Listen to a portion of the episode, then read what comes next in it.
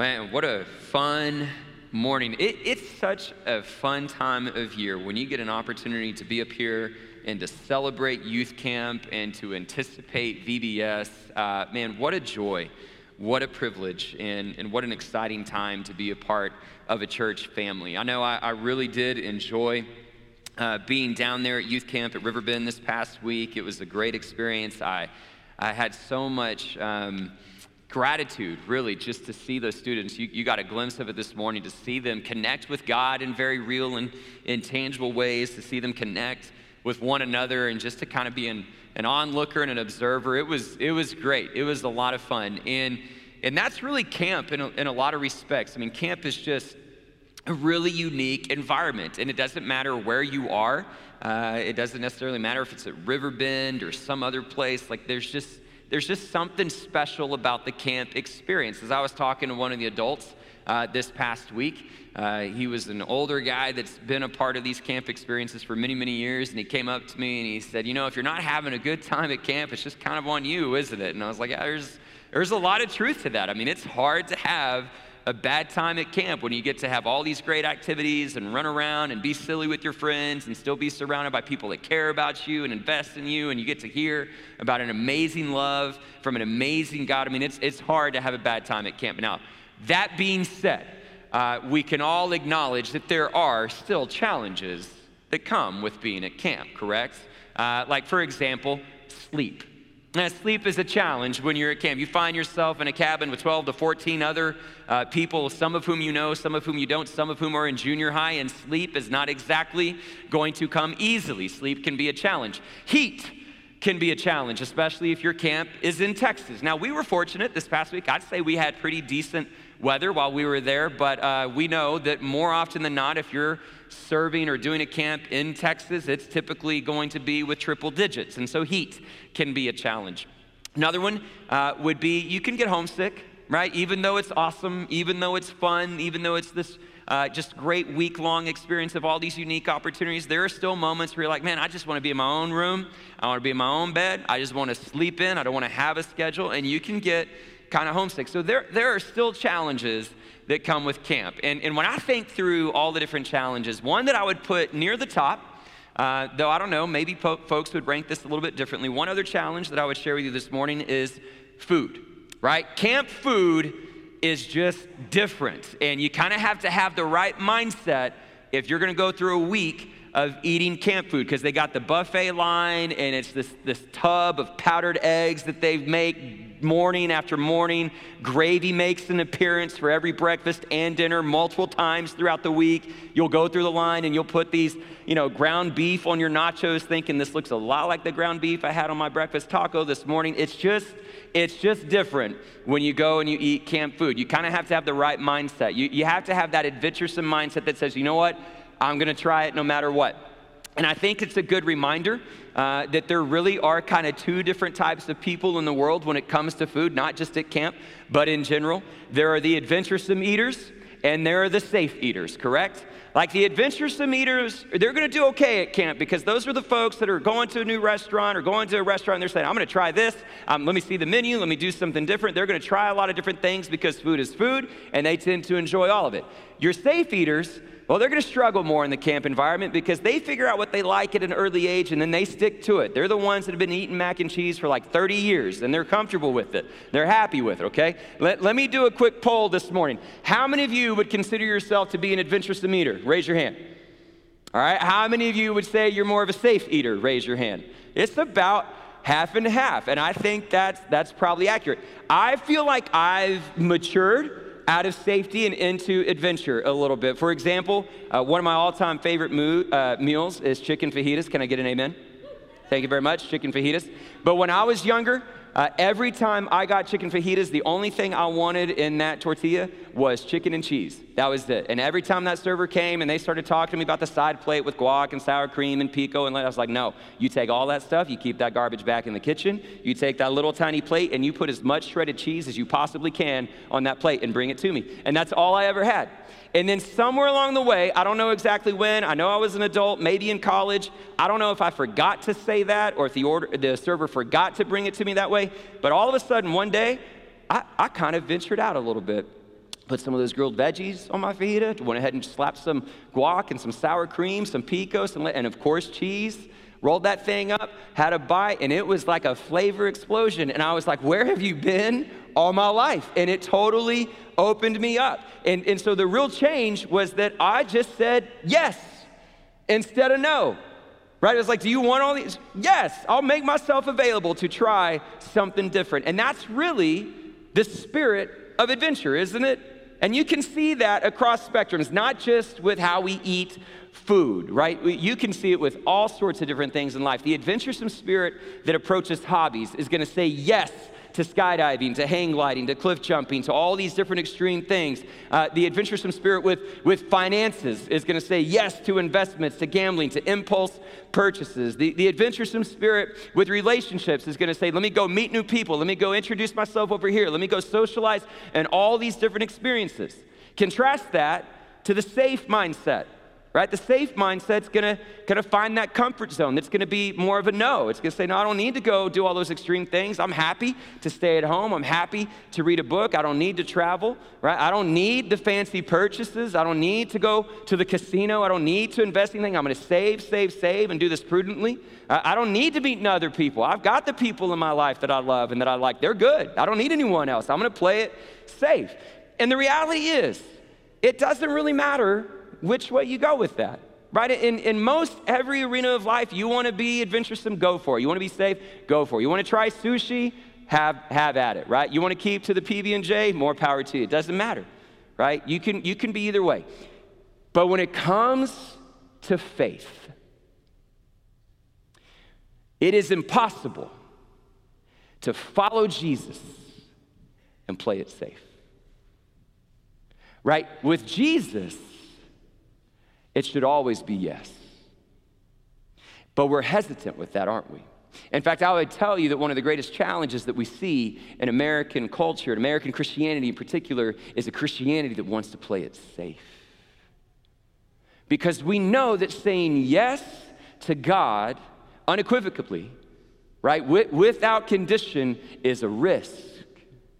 A risk that can cost us certain things.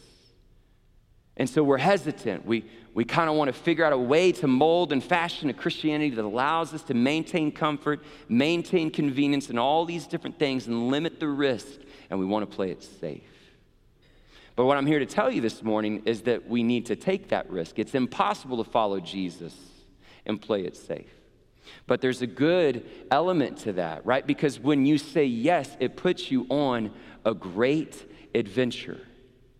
So saddle up your horses. Sorry, I couldn't resist that. My 90s Christian music people understood that joke. Everyone else is lost, but that's okay. But my point is the same. When you say yes, it, it, creates this incredible adventure of understanding what it means to follow Jesus. And, and the only way that it happens is to make yourself available, to say yes rather than no, no matter what. And that's the thrust of today's message. That's the main point of what we're going to look at today is what does it mean for us to make ourselves available to Christ in all situations, okay? So we're going to be in Romans 12, all right? If you want to go ahead and grab your Bibles and start getting ready uh, for that, uh, here's, here's what I want to tell you as we have this conversation this morning. Now, I don't want to get your hopes up, okay? But I think this is going to be a shorter message, okay? By my standards, for what it's worth. Or I still might be a normal average message for other things, but it, it won't be the 45 to 50 minutes. And there, there's a reason for that. Uh, the reason is not just because we had some unique elements to today's service that we wanted to make space for. We wanted you to hear from these students, we wanted to pray over these workers. Uh, but the other reason is because I have preached on Romans 12, 1 and 2, three other times. This will mark my fourth time to preach on these verses. Uh, the first time, I believe, was back in 2017. We were doing a series of key convictions, and we talked about true spiritual worship, one of our key convictions here at this church. And we used Romans 12, 1 and 2 to define and explain what real worship looks like. Uh, then, back in January of 2022, when we started this theme on renewed life and actually started our journey through Romans, we, we began at Romans 12, 1 and 2, rather than in chapter 1. We dedicated two Sundays to these two verses. Uh, one Sunday for verse 1, another Sunday for verse 2. This is where we extracted kind of that formula that summarizes Romans 12, 1 and 2 devotion, discernment, and delight. If you were with us during that time, my point is this we have said a lot about these verses already. Uh, and you can go find all of that content on our website through our sermon archive if you, if you feel so led to do so. I do not feel led to repeat all those things that we've already discussed. And so that allows me to kind of narrow the focus on today's message because there is at least one element to Romans 12, 1 and 2 that even though I've preached on this three, time, three times already, I've held back. And I haven't really uh, emphasized this one component that I want to emphasize today. And part of that's because it needed context. We, we needed to walk through the first 11 chapters for us to truly appreciate what it is I want us to see this morning. Okay, so let's go back, let's reread it, um, and then I'll have one or two main things to say about it this morning. Romans 12, verses 1 and 2. It says, Therefore, I urge you, brothers and sisters, in view of God's mercy, to offer your bodies as a living sacrifice, holy and pleasing to God. This is your true and proper worship. Do not conform to the pattern of this world, but be transformed by the renewing of your mind. Then you will be able to test and approve what God's will is, his good, pleasing, and perfect will. And all God's people said, Amen. Amen. Amen. What a beautiful couple of verses. I love it. Now, every time I read Romans 12, 1 and 2, there is a word that leaps off the page to me and grabs my attention more than any other. Uh, and that word is test and approve. And the reason that word grabs my attention is because it draws us back to chapter one. And it's hard to make that connection. You don't, you don't initially see it uh, until you've kind of gone through this context. So let me explain to you a little bit of how this connects and, and then the, the real impact that this word has at this point in Paul's letter. Uh, the, the word in the Greek is actually just one word that is being translated with two. The, the two words in the English are test and approve right? But th- there's just one Greek word. It's not like there's a Greek word for test and a Greek word for approve. It's that the English translation is taking two words to try to convey uh, this one Greek word, dokimazo, okay? And, and so what you see there is an elaboration on this word, and the word essentially means to examine, uh, to test.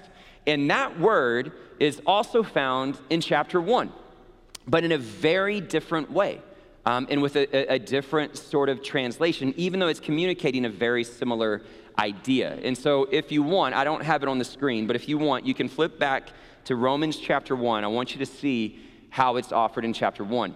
Uh, chapter 1, if you remember, there's this, this part beginning in verse 18 where Paul begins to go into a very elaborate discussion on godlessness and wickedness of mankind, right? Kind of the human condition and all the things that have gone wrong. And in the middle of that, in verse 28, here's what it reads It says, Furthermore, just as they did not think it worthwhile to retain the knowledge of God, God gave them over to a depraved mind so that they do what ought not to be done. So when you read verse 128, here's the connection. The phrase that says they did not think it worthwhile is that same one Greek word dokimazo. So now we need six ish English words to convey this one idea. They did not think it worthwhile. So, what's interesting, and the point I want to make at the beginning before we dive into the depths of it, is that we have this same word that bookends what Paul has done in these first 12 chapters, really 11 chapters, the beginning of chapter 12, and, and he's communicating a very different point by using the same word. And, and I want to make sure that we understand the progression of what's happened from chapter 1 to chapter 12 and, and how this word is being used, okay? Because what Paul is doing is he is building upon the context of everything he's laid out. One of the first things we need to keep in mind when you're reading Romans 12, verses 1 and 2, is you see that transitional word, therefore. You always ask the question when you're reading the scriptures, what is the therefore? Therefore, right? And what you would be tempted to assume is that Paul is now making another point in light of this discussion he's had for chapters 9, 10, and 11.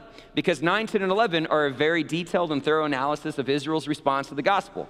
And so maybe chapter 12 is kind of the continuation, of thought from Israel's response to the gospel. but that's too limited. The, the, the therefore of chapter 12 is marking a significant change in the whole letter. Uh, that he is now really drawing back not just on chapters 9, 10, 11, but 1 through 11. That what Paul has been doing for the last 11 chapters is offering a very thorough, comprehensive, meticulous, and exhaustive explanation on the mercy of God. And after he has explained it, chapter 12 is going to usher in your response to the mercy of God. Chapters 12, 13, 14, 15, 16 describe for us the courageous life, how we live courageously in response to the mercy of God. But understand that chapter 12 is drawing back on everything that he has just outlined for the last 11 chapters. And I want to make sure, just very quickly, that we remember the summary uh, points that Paul has made up to this, this point in his letter, right? That, that when he begins this letter, his whole thesis is that a righteousness from God is going to be lived through faith, right? Romans 1 16 and 17. And what Paul knows is that in order for you to understand what that faith looks like, to live by faith, you're going to have to put your faith and your trust in the mercy of God. It is not going to be in your works. It's not going to be in your lineage, not in your heritage, not in your ritual purity, your racial identity. It is nothing other than the mercy of God. And so, to awaken your heart to the mercy of God, he actually starts with the wrath of God. Right? That the wrath of God is being revealed against all godlessness and wickedness of mankind. That's what he says in chapter one. Right? And the reason the wrath of God is being revealed, the, the, the way that this this godlessness and wickedness is revealed in the human heart. The human condition, the basic problem of sin is the great exchange. We exchange the truth of God for a lie, and we worship created things rather than the Creator. And he describes the manifestation of that godlessness and wickedness, giving us a list of vices and all these different things. Chapter 2 leads him to then turn to the Jews and say, This is not just a problem for the Gentiles and the pagans and the heathens. You also are without excuse. You do the very same things. You break these laws. You also are in this position so that in chapter three, he can make that declarative statement there is no one righteous. Not Jew, not Gentile, no one. And after displaying this desperate situation, he offers a brief word of hope and says, But a righteousness apart from the law, to which the law and the prophets testify, has been made known. Romans 3 21. And he, he begins to hint at it that this, this righteousness is going to be through faith in Jesus Christ. So, chapter four brings back that point of faith, right? That it has always been about faith. Abraham was a person of faith. He believed God, and it was credited to him as righteousness. And so, when you have that faith, chapter five explains you then have peace with God. And the way that this peace has been brought into the world is through one man, right? That just as Adam brought sin into the world through his one act of disobedience, Jesus has brought peace and righteousness into the world through his one act of righteousness. So then, chapter six leads us to kind of this summary point where we say, So therefore, we can count ourselves dead to sin and alive to God, alive to Christ. This is what baptism uh, ultimately conveys. This is the symbolism behind it that we are now communicating that we are slaves not to sin, but to righteousness. But chapter 7, Paul gives us a dose of reality and says, You're going to struggle with that, though. Right? You're going to struggle with that. You, you're going to need to live by the Spirit, but you're going to find yourself struggling with the flesh. The things that you don't want to do, you're going to find yourself doing. So make every effort to live by the Spirit. Chapter 8 tells you that when you live by the Spirit and He intercedes on your behalf, you begin to discover that God is not against you, He is for you. You are more than a conqueror, and you can have, have an understanding of that assurance and his, his support of you by seeing that there is an inseparable love that has been given to you in Jesus Christ. And so, with that declaration, he turns his attention to Israel and he says, Now, this was all predetermined.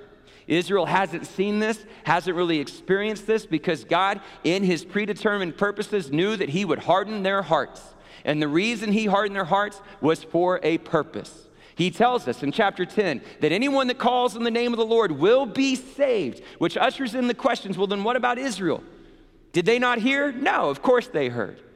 Did they not understand? No, of course they had an opportunity to understand. Well, then is God not with them anymore? No, God would never turn his back on his people. What's happened is he predetermined to harden their hearts, to give them a spirit of stupor, to blind them, to darken their eyes. Why?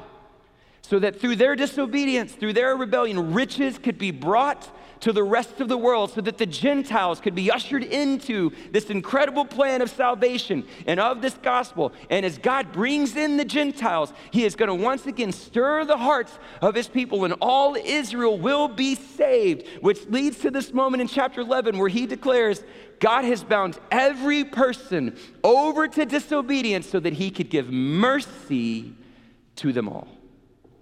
This is what Paul has been explaining for 11 chapters a thorough revelation of the mercy of God. God wants to extend his mercy, he desires you to trust in his mercy. And Paul says, therefore, in view of this, of all that he has done, when you begin to see this mercy, man, your life is transformed. Your mind is renewed.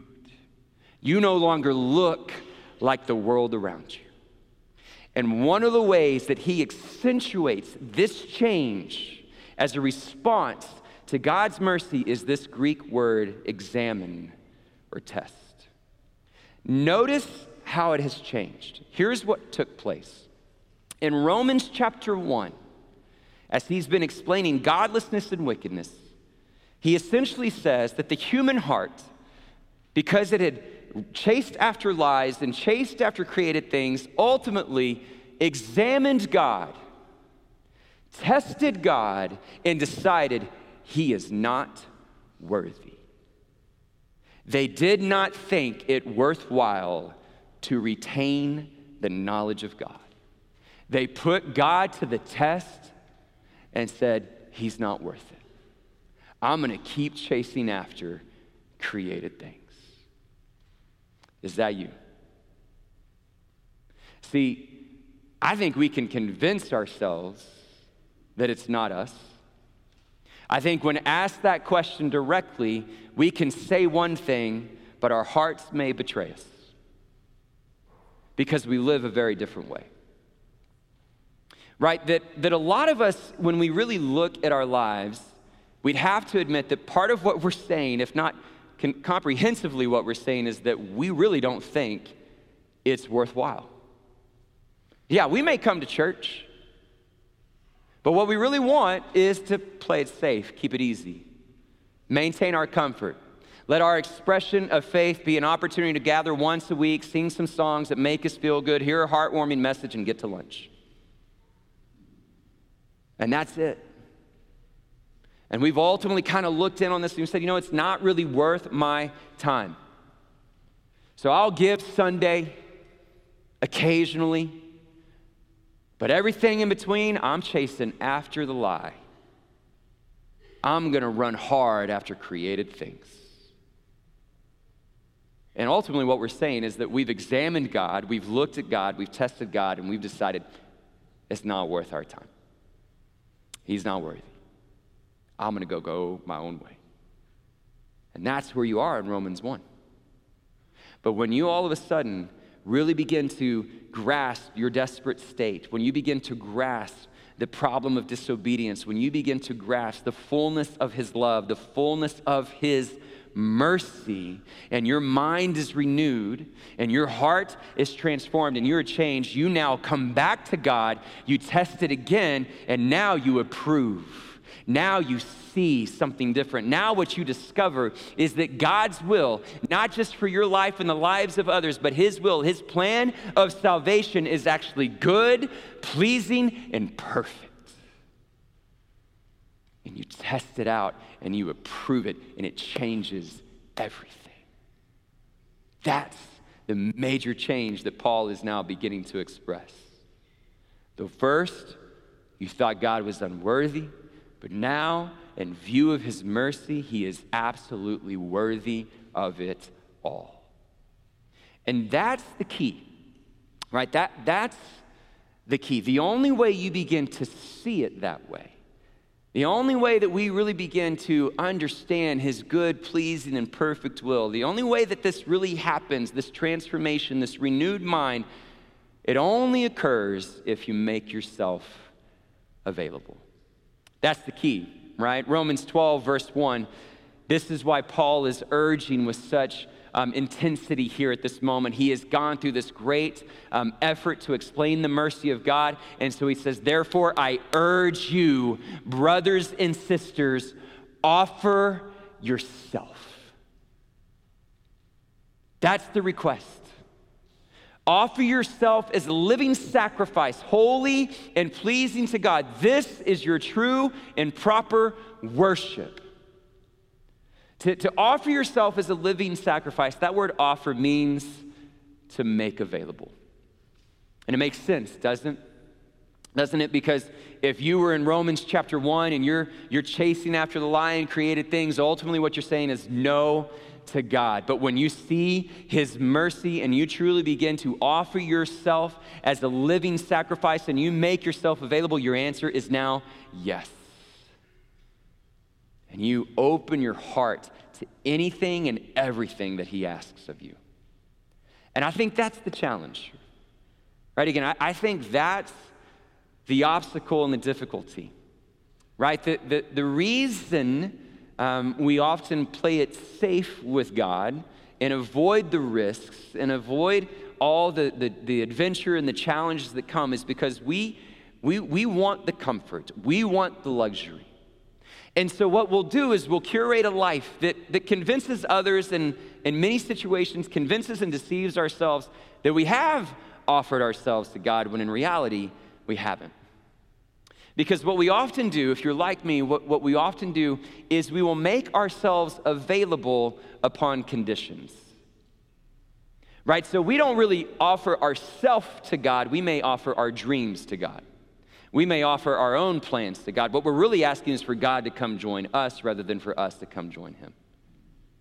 So it's yes, God, if, right? And this was a huge part of my testimony, right? This is, this is something God has broken me of, and I'll, explain more of how He did that next week when we get to, to these next verses. But when I think about how I fell victim to this, um, I, I began to realize that for years, I had made myself available to God upon condition.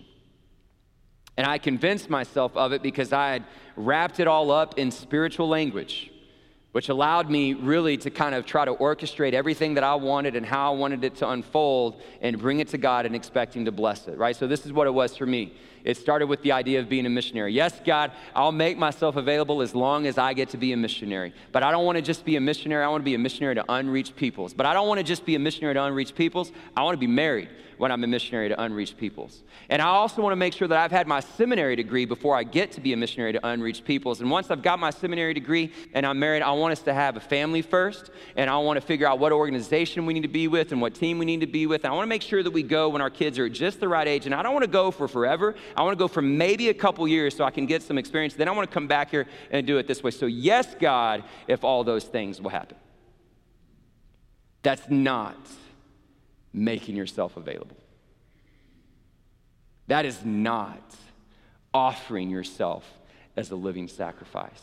And so, what God did was He broke me of that and led me to a place of repentance that ultimately had me on my knees in surrender, saying, My answer is simply yes. Whatever it needs to be. And it's only when we do that that we truly begin to have a full view of the mercy of God. and only then will we truly be able to examine and test and see that His will, His grace, His mercy, His salvation is good, pleasing, and perfect. And so, where are you this morning? Because this is not a one time decision, it is an everyday quest. Have you made yourself available to whatever God would ask of you? Would you truly say that you have made your life a living sacrifice? No matter what it costs you. That it could cost you your career, it could cost you your friendships, it could cost you family relationships, it could cost you comfort, convenience, luxury, wealth. Have you truly said, whatever you want, however you want it in me, Lord, make me your vessel? Make my life an offering. That's where it changes. And that's what Paul is pleading for. He's urging us make yourself available to Him. Don't play it safe. I was trying to think of some examples for this to, to try to bring it to conclusion for us this morning. Christianity Today has this really cool feature, I guess, part of their website where they give you a bunch of profiles of all these notable figures in Christian history. And you can just go and read up on them and see a little bit of their upbringing and their stories. And uh, I was spending some time on that, uh, trying to think of some examples of people who have made themselves available and, and demonstrated a life of, of truly being a living sacrifice. Came across folks like Hudson Taylor and several other William Carey and some of these people that we tend to go to. Um, thought of Oswald Chambers. His story was one that did grab me for at least a little bit. If you're not familiar with Oswald Chambers, he wrote My Utmost for His Highest, which really is a collection of sermons and essays and devotional thoughts that he put together. His wife actually put it together because uh, Chambers died very suddenly and tragically at the age of 43. Uh, but if you've, if you've gone through and you've read any of his works, you see the heart uh, that Oswald Chambers offers that captures the sentiment of what we're seeing with Romans 12. Uh, there's, there's this one quote in particular that's in that article in Christianity Today uh, where it says, Anyone who studies Chambers' life and reads through these devotions will find someone who lived in view of God's mercy. It takes, his, here's his quote It takes me a long while to realize that God has no respect for anything I bring him. All he wants from me is unconditional surrender. Let me say that again. It takes me a long while to realize that God has no respect for anything I bring him. All he wants from me is unconditional surrender. The Chambers, uh, his academic pursuits were interrupted by World War I, and so he volunteered as a chaplain or began to serve as a chaplain in, in the armed services and would minister to soldiers and would minister to students and all these different people. Um, and uh, that article would articulate his, the legacy of his ministry. Chambers called his listeners to live aggressively for God. I love that. Live aggressively for God. That's another way of saying this is what it looks like to make yourself available. God's will, he said, can be found in any circumstances of life so long as individuals are willing to have a personal relationship with Christ and completely abandon themselves to him. The great word of Jesus to his disciples is abandon. And that's the same spirit of what we're talking about. Right? That, that's the adventuresome heart that says, I'm going to make myself available. I'm going to abandon all my wants, my dreams, my desires, and my answer is yes to you, Lord, no matter what. So I'm inspired by folks like Oswald Chambers, but can I tell you the greater example that I'm mindful of on a morning like this one are the students that I just observed for the last week. Not just our students, but just all those that were gathered. It's really moving to sit in a worship center with hundreds of students and see them encounter this moment where they begin to get a glimpse and a view of the mercy of God for their life. That moment where eyes are closed and hands go into the air, and it leads to a young student walking to the back of a room so that they can be prayed over by an adult, a counselor, or a youth minister. And they're in that moment, in this sacred, divine interaction, doing whatever they can to put into words what the Spirit is doing in their heart to say, I just want to be available to this God, to this King.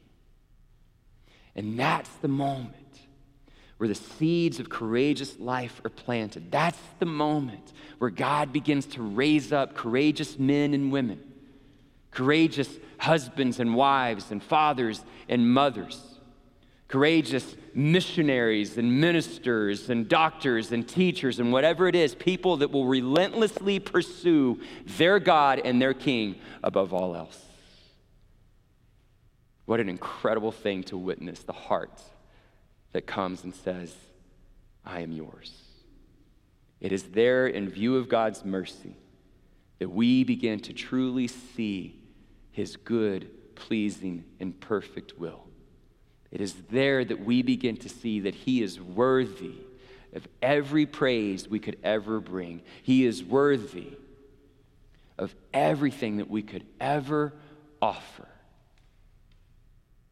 Would that be your choice today, tomorrow, and every day after? Let us be a church that refuses to play it safe and comes before our God and says, I am yours for you are worthy. Let's pray. Father in heaven, we love you so much.